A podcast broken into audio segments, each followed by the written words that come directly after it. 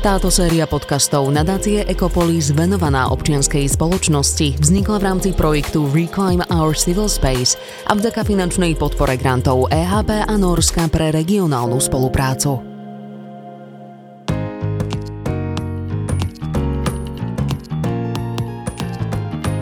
Moje meno je Karolína Pilierová a vítam vás pri počúvaní podcastu pre nadáciu Ecopolis.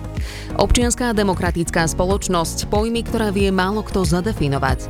Čo to znamená, aké skupiny ľudí do nej môžeme zahrnúť, akým výzvam v súčasnosti demokratická spoločnosť na Slovensku čelí, či aký vývoj môžeme predpokladať, o tom sa dnes porozprávame so sociológom Michalom Vašečkom.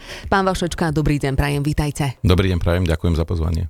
Začneme rozhovor vysvetlením možno slovného spojenia občianská spoločnosť, pretože ľudia ho vnímajú skôr cez rovná sa mimovládne organizácie a aktivisti. Toto slovné spojenie ale zahrania toho ďaleko viacej. Kto alebo aké skupiny tvoria občianskú spoločnosť? No vidím, že sme začali z hurta. Občianská spoločnosť je skutočne opradená množstvom mýtov a nepresností. A je to náročné na definíciu, to treba uznať. A dokonca si trúfam povedať, že aj ľudia zvnútra e, občianskej spoločnosti niekedy úplne nevedia, e, že v čoho sú súčasťou. Vidia to svoje. Proste niektorí vidia ten priestor poskytovania služieb, iní, e, že sú napríklad nejakí dobrovoľníci, niektorí sú aktivisti, iní vykonávajú veľmi zameranú záujmovú činnosť, ale k tomu sa dostaneme. Čiže ja by som to ale vložil do e, takej schémy, ktorú myslím si každý veľmi ľahko pochopí. Dobre fungujúce spoločnosti e, vo svete a slovenská spoločnosť by veľmi túžila byť dobre fungujúcou, sa vyznačujú všetky tým, že majú v takej rovnováhe tri zložky tej spoločnosti. E, štát, štátnu správu sú rovnako silné, tak to by som povedal. E, svet podnikania, biznisu a občianskú spoločnosť. Ono je to, dá sa to predstaviť ako taká trojnoha stolička, kde každá tá noha je rovnako veľká. Vieme si predstaviť, že keby nejaká noha bola slabšia, no tak už z toho spadneme. A to je presne dobre, fungujúca spoločnosť to má vyvážené. Vždy je nebezpečné, keď ten štát sa stane príliš silným, alebo ten biznis je príliš silný. Veď si, predstavme si Spojené štáty americké, kde ten biznis predsa len dominuje, alebo naopak, niekde, niekde je to ten štát. A veľmi často e, štát v niektorých krajinách má veľkú túžbu potlačiť tú občianskú spoločnosť, pretože to je vlastne priestor, ktorý je plný e, ľudí, organizácií, ktorí majú záujme kontrolovať ten štát, či vykonáva rôzne svoje aktivity dobre a v prospech občanov. No a to sa niektorým štátom pochopiteľne nepáči. Je toto prípad aj na Slovensku? Dlho to bol prí, prípad, nedá sa paušalizovať. Hej? Dokonca nedá sa paušalizovať ani tak, že poviete tak veľmi čierno-bielo v tej vláde, ktorú ja osobne, teraz ja myslím nie ja, ale každý si, si môže predstaviť sám seba, tí ľudia považujú za z ich pohľadu horšiu a niektorú za lepšiu. Nie je to čierno-biele. Aj vlády, ktoré mali veľmi taký podozrievavý e, prístup k občianskej spoločnosti, niektoré časti rozvíjali. A, na, a naopak. E, dnešná vláda, niektoré jej časti sú veľmi ústretové k občianskej spoločnosti, iné jej idú vlastne paradoxne po krku. Nie je to čierno príbeh. No a keď sa vrátime k tej definícii, lebo to je na, na začiatku musíme si to trošku operacionalizovať, ono je to tá najširšia, najširší prístup vlastne hovorí o tom, že to je taký priestor, občianská spoločnosť je priestor medzi občanom alebo rodinou a štátom, ktorí vlastne vyplňajú nejaké organizované entity, ktoré sú vždy dobrovoľné, sú nezávislé od štátu a ľudia ich vytvárajú s rôznymi cieľmi. A to môže byť cieľ rozvíjať, ochraňovať alebo riešiť nejaké svoje záujmy, e, nejaké svoje ciele alebo identity. Veľmi často identity. Veď si predstavme, ľudia sa spájajú na základe e, identít náboženských, e, nejakých profesionálnych, môžu to byť etnické. Na, na, naozaj, to, to je veľ, veľká plejáda. No a keď sa na to takto pozriete, tak to je veľmi široká definícia, do ktorej vlastne paradoxne môže padnúť dokonca aj mafia. Hej? A ona, ona samozrejme súčasťou občianskej spoločnosti nie je. Čiže tým iba chcem ukázať, že je to, je to veľmi zložité. E, no a občianská spoločnosť je tým pádom priestor, do, v ktorom nájdete naprosto neuveriteľnú zmes veľmi rôznorodú organizácií, inštitúcií alebo iba nejakých e, voľne organizovaných celkov. A teraz ľudia, keď to vnímajú, tak väčšinou majú tendenciu to vidieť cez tú právnu definíciu, že máme nejaké občianské združenia, máme nejaké nadácie, máme neziskové organizácie a máme neinvestičné fondy. Ale pozor, to je právna definícia. Presne ako ste začali vy, ľudia vidia občianské združenia. To je ďaleko zložitejšie. Predstavme si, že sú tam rôzne záujmové združenia. Včelári, rybári. Mimochodom, rybársky zväz to je nesmierne vplyvná, obrovská organizácia s desiatkami tisíc členov, a teraz vlastne paradoxne tí členovia nevedia občas, že oni sú súčasťou tej občianskej spoločnosti a že majú veľký vplyv častokrát. Máte tam e, rôzne komory dobrovoľné, máte tam cirkevné združenia rôzneho charakteru, organizácie tripartity. To, to je úplne dokonca veľmi dôležitá časť občianskej spoločnosti. Organizované záujmy v samozpráve. No keď ja poviem teraz ZMOS, No tak všetci vedia, že aká vplyvná organizácia to je. ZMOS je legitímnou a výraznou časťou občianskej spoločnosti. No ale možno, že ani oni sami to niekedy tak nevnímajú. A to je teda podľa môjho názoru aj chyba. No a takto by sme mohli ísť ďalej. No ale to je iba tá časť, ktorá je vlastne registrovaná. No a potom máte neregistrované združenia. A tie neregistrované môžu mať rôznu podobu.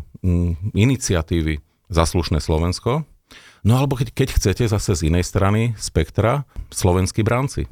Aj to je občianská spoločnosť. A to je mimochodom to, čo treba povedať hneď na začiatku. My máme tendenciu vnímať občianskú spoločnosť ako niečo také dobré, príjemné, kde všetci sú takí pozitívni. No nie nevyhnutne.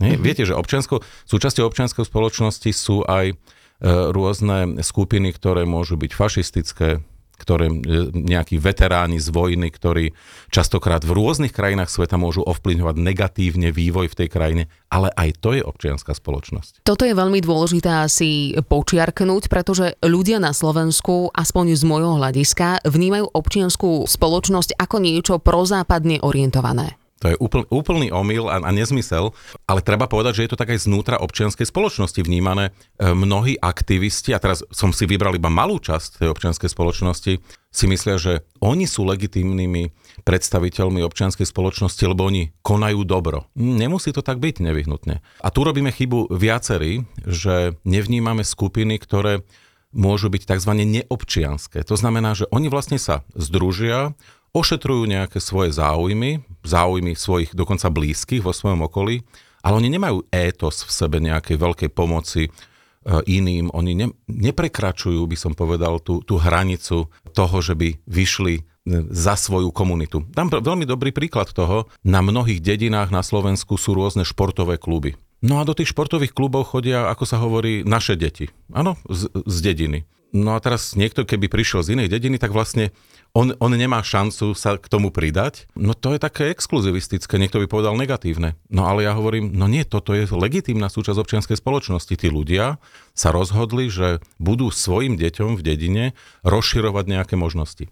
No a na toto zabudáme. Nie, vš- nie všetky časti občianskej spoločnosti majú taký ten výrazný étos pomoci iným, No a, a, a možno z toho niekedy vzniká ten negatívny pocit, lebo ľudia vedia, že sú súčasťou občianskej spoločnosti, ale nepáchajú dobro. Hej, oni naozaj majú svoje záujmy a to je úplne legitímne, alebo chcú poskytovať služby v nejakej oblasti a, a, je to, a opäť znovu, je to úplne legitímne, že ich chcú poskytovať.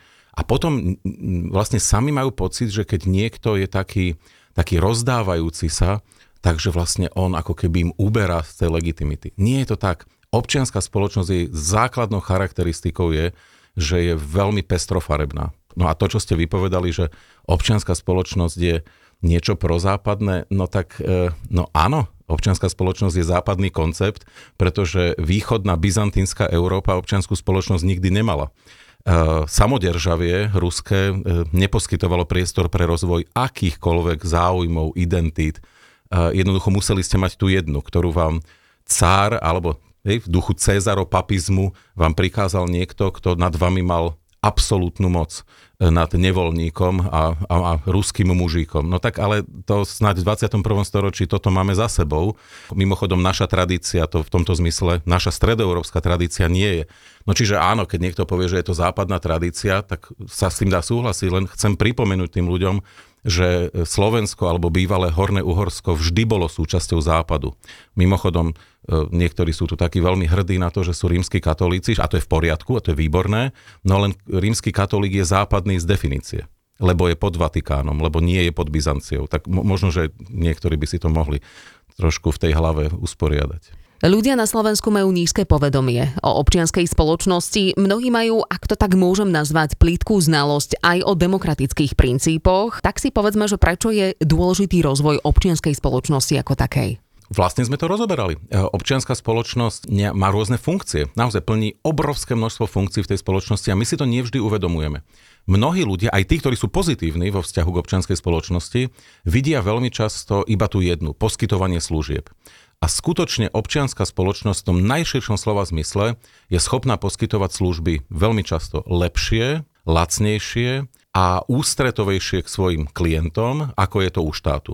Môžeme si predstaviť cirkevné združenia, ktoré pomáhajú sirotám, starým ľuďom, chorým ľuďom. Môžeme si predstaviť necirkevné združenia, rôzne aj polodobrovoľnícke. Veľmi často to poskytujú lepšie a lacnejšie. No ale to je iba jedna časť toho príbehu. Máte E, organizácie, ktoré sa snažia v rôznych oblastiach robiť prevenciu konfliktov v spoločnosti. Každá spoločnosť na svete, nie len polarizovaná slovenská spoločnosť, každá spoločnosť má, je plná rôzneho typu konfliktov. Tie konflikty nemusia byť iba zničujúce, oni môžu aj posúvať tú spoločnosť dopredu, ale treba to manažovať. Sú to práve štruktúry občianskej spoločnosti, ktoré to robia. Ďalšie, mienkotvorná funkcia. Rôzne združenia majú silný vplyv na verejnú mienku. A pozor, to nebavíme sa tu o nejakých výrazných ľuďoch, ktorých tu ľudia vnímajú cez to, že, že sa objavujú v televízii. To môžu byť ľudia na lokálnej úrovni a pozor, môžu to byť aj tí, ktorí napríklad pracujú proti demokratickému režimu aj tí, ktorí sú, aj to sú e, ľudia z občianskej spoločnosti, akurát sa hovorí z druhého brehu. A znovu, rôzne polofašistické skupiny na Slovensku proste naplňajú všetky definície občianskej spoločnosti a pozor, oni majú svoj étos. Mnohí, podľa môjho názoru nesprávne, ale, ale treba, to, treba si to uvedomiť, majú pocit, že zachraňujú Slovensko pred migrantami, pred nejakými skupinami, ktoré si oni zadefinovali. E, občianská spoločnosť ďalej má kontrolnú funkciu. Kontroluje štát, kontroluje politické strany, kontroluje mm, verejnoprávne inštitúcie napríklad a tak ďalej. Je to zásobareň inovácií. Občianská spoločnosť v tom najširšom slova zmysle veľmi často prichádza s riešeniami, ktoré si odskúša na lokálnej úrovni. A potom to vlastne ponúka štátu a niekedy dokonca biznisu. A ten biznis to častokrát veľmi rád preberie a rozvíja a dokonca na tom dobre zarába, lebo už to bolo otestované. Alebo ešte to môžeme obrátiť, že občianská spoločnosť, je, je to priestor e, politickej socializácie. V občianskej spoločnosti, nech už je to na akejkoľvek úrovni, sa častokrát socializujú politicky, pripravujú sa na politiku ľudia, no a mnoho ľudí je zvnútra občianskej spoločnosti. Mimochodom zase, nie len tí, ktorí sú možno prozápadnejšie orientovaní, e, že majú ten silný étos demokracie, no ale aj, aj tí fašisti slovenskí. Však my nezabudnime, začínali ako súčasťou ich činnosti bola práca v rôznych občianských združeniach. Aj oni sa vlastne naučili e, robiť svoju prácu vo vnútri tej občianskej spoločnosti. Ro- rozmnožovanie nejakého spoločenského bohatstva. To môže byť bohatstvo aj to, by som povedal, rukolapné, materiálne, ale aj kognitívne že občianská spoločnosť vlastne pros- prispieva k tomu, že tá spoločnosť je stále bohatšia a niekedy je bohatšia na, by som povedal, napríklad na spirituálne veci, bohatšia na nemateriálne e, časti kvality života a tak ďalej a tak ďalej. Hej, čiže, no už vôbec ako nehovorím o tom, že je to priestor uchovávania nejakej rôznorodosti tej spoločnosti. Každá spoločnosť, a Slovenska je mimochodom veľmi dobrou ukážkou toho, je veľmi pestrofarebná. No a tú rôznorodosť, pestrofarebnosť treba uchovávať, rozvíjať. No a toto robí občianská spoločnosť. Preklopme tieto funkcie občianskej spoločnosti možno teraz na mimovládne organizácie, alebo zamerajme sa na ne. Tie slúžia predovšetkým na formulovanie možno nejakých zložitejších požiadaviek občanov, ktoré sa následne zmenia, alebo môžu sa transformovať na požiadavky politické. Čiže mimovládky by mali v tomto zmysle splňať nejakú funkciu obhajcov občanov, je to tak? No samozrejme, že je to tak a hlavne tam je, a vy ste to veľmi dobre uviedli, lebo tam je taká zvláštna, ja to, ja to považujem za úplný úlet, ľudia hovoria, že mimovládne organizácie by rozhodne sa nemali nejakým spôsobom vyslovovať k politike. Ale čo to je za nezmysel? Politika je vo všetkom, čo robíme. Dám príklad, úplne jednoduchý. V meskej časti Jakub v Bystrici niekto zistí, že v potôčiku nad obcov je problém s miestnymi žubrienkami, lebo, lebo hynú masívne. Dá dokopy niekoľko ľudí miestnych a povie, ale toto je vážny problém, lebo máme ohrozenú prírodnú diverzitu v našej obci začnú sa rozprávať s poslancami, začnú tlačiť. Ale poslanci povedia, ale dajte mi pokoj s nejakými žubrienkami, koho to zaujíma. Tak začnú tlačiť ešte vyššie. Vytvoria rôzne kampane, upriamia pozornosť na to. Zrazu celá Banská Bystrica bude vedieť, že v Jakube je vážny problém so žubrienkami. Je vám jasné? A sme v politike. Uh-huh. Hej? Čiže nech už riešite čokoľvek, občianská spoločnosť je častokrát tá, tá časť, ktorá upozorní na ten problém. Ona ho nedorieši. Ne, e, veľmi často nemá na to priestor, ale upozorní a hlavne ho naformuluje. A tu je totiž to tá dôležitá vec, že my máme častokrát všetci tendenciu vnímať spoločenské problémy ako niečo, čo je objektívne dané. Áno, že však všetci vieme, ako to je. Pozor, ten istý spoločenský problém rôzne skupiny v spoločnosti vnímajú radikálne ináč. Aj príčiny, prečo ten problém vznikol, aj jeho potenciálne riešenia. Čiže v tej občianskej spoločnosti, v diskusii, častokrát v hádkach medzi rôznymi skupinami, ktoré častokrát sa aj môžu nenávidieť, vlastne sa definuje, čo je problém. Niektoré problémy sú veľmi zložité. Oni môžu kvasiť celé desiatky rokov, môžu byť výsledkom zlých riešení spred 100-150 rokov. A teraz vlastne rôzne skupiny radikálne ináč chcú k tomu e, pristúpiť. Najprv si to vlastne musia vydiskutovať, až potom to vlastne také prežuté, ako keby odovzdávajú tým, ktorí to riešia. Na Slovensku sú mimovládne organizácie vnímané z hľadiska pomerne veľkej skupiny ľudí negatívne a tým pádom aj občianská spoločnosť je pre túto skupinu ľudí pojmom s nejakou tou negatívnou konotáciou. Prečo je to tak? No, to má veľa príčin. Jedna je tá, že nezabúdajme, že Slovensko bola nie tak dávno ešte silne rurálna krajina, kde, a v tomto zmysle krajina, ktorá sa iba modernizovala. Modernizovala sa e, rýchlo materiálne, a Slovensko naozaj je materiálne, štruktúrálne pomerne vyspelá krajina. Je kultúrne už trošku menej, a teraz nemyslím kultúru v tom úzkom slova zmysle, ale kultúrne v tom zmysle, že nie je to silne ešte stále emancipovaná spoločnosť, ktorá by podobne ako v krajinách, kde osvietenectvo prebehlo už v 18. storočí masívne. Tie krajiny sa masívne modernizovali. To, čo to sprevádzalo, bolo aj emancipácia toho, tej široko definovanej občianskej spoločnosti. Rôzne skupiny mali, mali záujem vyjadriť svoje, svoje potreby. Na Slovensku tohto bolo menej. Prečo toho bolo menej? Pretože boli tu vždy silné silný panovník, ktorý vládol neobmedzene a vlastne ani nepripustil, aby aj na tej lokálnej úrovni mohol do toho prehovoriť niekto iný ako štát alebo církev. Áno, nebol, a zároveň, keďže tá spoločnosť bola relatívne chudobná, ona nemala svoj tretí stav, áno, niekto by to nazval buržoa e, vrstvu, kde sa to rozvíjalo veľmi prirodzene. E, Slovensko navyše bola rurálna krajina, ktorá nemala mestské prostredie, silné mestské prostredie. Práve tam sa občianská spoločnosť v mnohých iných krajinách rozvíjala veľmi dobre. Keď by sme to porovnali ešte povedzme pred, za prvej republiky, česká občianská spoločnosť bola nepomerne rozvinutejšia ako slovenská. A je to pochopiteľné, tam netreba e, z toho robiť veľkú vedu. No, čiže vieme, že ona bola slabšia, čiže tie, tie tradície máme slabšie. Potom prišiel, prišlo obdobie e, slovenského štátu a následne e, obdobia reálneho socializmu, ktoré tú občianskú spoločnosť vyložene zlikvidovali. Zlikvidovali ju dokonca s tým, že aj to málo, čo bolo, nadácie, ktoré mali nejaký majetok, občianske združenia, ktoré lopotne celé desiatky rokov zhromažďovali nejaké, aj nejaký majetok, aj nejaké inovácie, to všetko im bolo zobrané. No a boli ľudia nahnaní do nejakých strešných organizácií, veď si to všetci pamätáme, zväz ARM, socialistický zväz mládeže a tak ďalej. Mnohí ľudia si na to zvykli. Nemajú predstavu o tom, že občianská spoločnosť je niečo, čo vyviera z dola, na akejkoľvek lokálnej úrovni, aj na samote na Kisúciach pre mňa za mňa, lebo aj tam tí ľudia pociťujú nejaké potreby, ktoré potrebujú riešiť. To je úplne predsa pochopiteľné.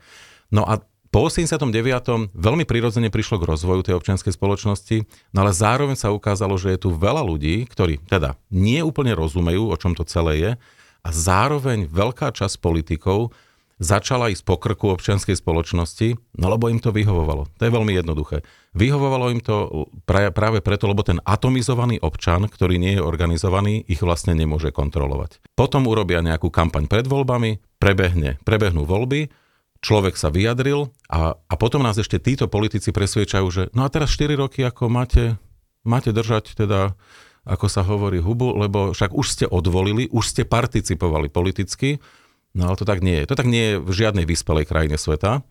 No a tá občianská spoločnosť z rôznych pozícií hovorí, nie, počkajte, počkajte, tá participácia musí byť trošku širšia.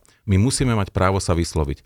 A, a opakujem, vyslovujú sa dnes aj ľudia, ktorí to možno nemyslia s tou krajinou a jej demokraciou až tak veľmi úprimne, ale vlastne naplňajú étos občianskej spoločnosti. Hovoria, čo si myslia a čo chcú v tej krajine zmeniť. Dnes sledujeme možno spoločnosti opäť nárast aj radikalizmu, extrémizmu, nedôveru voči inštitúciám, polarizáciu, fragmentáciu spoločnosti.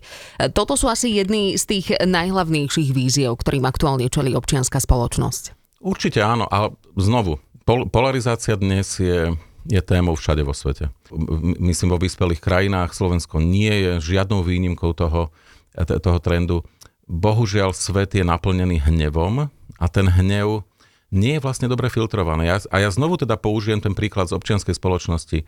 Dobre fungujúca občianská spoločnosť v krajinách, ako sú napríklad škandinávské krajiny, keď chcete Holandsko, veľmi často práve tú polarizáciu sa snaží riešiť. A snaží sa ju utlmovať, pretože vidí, že situácia začína byť vážna. Pokiaľ to tá občianská spoločnosť nerobí, lebo je slabá, alebo nemôže robiť, a t- také krajiny aj v našom okolí vidíme, kde tie vlády sa vyslovujú proti, proti občianskej spoločnosti a keď to mám povedať veľmi natvrdo, idú, idú jej po krku, no tak potom tá polarizácia môže n- narásť. No a to opäť, ľudia to tým trpia, len si neuvedomujú, že potom vlastne častokrát podporujú politikov, ktorí práve robia to, čo ich trápi uh, úplne najviac. Hej? Takže polariza- ja som to vlastne hovoril pri tých funkciách občianskej spoločnosti. Tam občianská spoločnosť má úplne kľúčové, kľúčové funkcie a častokrát sú to paradoxne tie zložky, ktoré tam ani nerátame. O to som vlastne nepovedal a viem, že ľudia to cítia. To sú dobrovoľnícke skupiny, ktoré nie sú registrované. To môžu byť, e, to môžu byť aktívni občania, ktorí dokonca sa ani nespájajú úplne. Si spomínam na taký pekný prípad e, ľudí, tých aktívnych občanov. V Rožňave jeden človek už nemohol sa pozerať na to, jak sú deravé cesty, tak chytil kýblik a začal to, začal to betónovať. Proste vlastnú miešačku si doniesol, no tak ho potom samozpráva potrestala, lebo to nesmiete robiť. Ale on sa už na to nemohol pozerať, že celé roky je niečo nevyriešené. Hej? A máte, máte skupiny, ktoré častokrát možno ani si neuvedomujeme, že môžu byť súčasťou občianskej spoločnosti. Dám príklad. Svojpomocné skupiny skupiny anonimných alkoholikov alebo ženy, ktoré prišli o dieťa. Hej, e, oni vlastne sa z toho nevedia dostať a snažia sa nejak prekonať tú traumatizujúcu skúsenosť tým, že si sadnú a rozprávajú o svojej skúsenosti. No to je tiež, áno, tie, a je to vlastne tiež o znižovaní napätia v spoločnosti, lebo nie, rôzni nešťastní ľudia sa aspoň vyrozprávajú z, z toho svojho nešťastia. A hneď je v tej spoločnosti vlastne situácia, situácia aspoň trošku lepšia. Tieto problémové oblasti si predpokladám budú vyžadovať možno systémové riešenia, ktoré sa bez inštitucionálnych aktérov nezaobídu. To sa môžeme dotknúť, ale mňa zaujíma aj to, čo my ľudia bežní môžeme urobiť pre skvalitňovanie demokracie na Slovensku. Čo môžu ľudia urobiť? Kontrolovať moc. A tú moc kontrolovať na, na každom rohu a snažiť sa prinútiť tých, ktorí sú práve pri moci, nie aby niečo urobili, ale aby niečo robili spolu s tou občianskou spoločnosťou. Moderné vládnutie, to, v tej angličtine sa to volá new go, modern governance, new governance, je práve o tom, že to riešenie musí prísť nielen od ľudí, ktorí sú tým poverení, ale tí poverení ľudia by mali vtiahnuť do toho široko definované štruktúry občianskej spoločnosti, pretože poprvé, tá im to spripomienkuje a častokrát je to náročné. Ľudia sa hádajú. Ja vždy hovorím, že testom demokracie pre každého z nás je stretnutie samozprávy v, v nejakom bytovom bloku, kde bývame. To máte na istotu, že máte vchod niekde, tu v Bystrici, a aspoň jeden človek e, v tom vchode je vysoko problematický a rozbije akúkoľvek dohodu. No ale to je to, že to je test vašej vlastnej demokratičnosti, a spôsobov nájsť riešenia aj v takejto ťažkej situácii. Ja poznám osobne príbehy, kde sa to podarilo po rokoch zlomiť. Bolo to strašne náročné a vyčerpávajúce, ale o tom je moderné riadenie spoločnosti, že nikto nepovedal, že to bude jednoduché.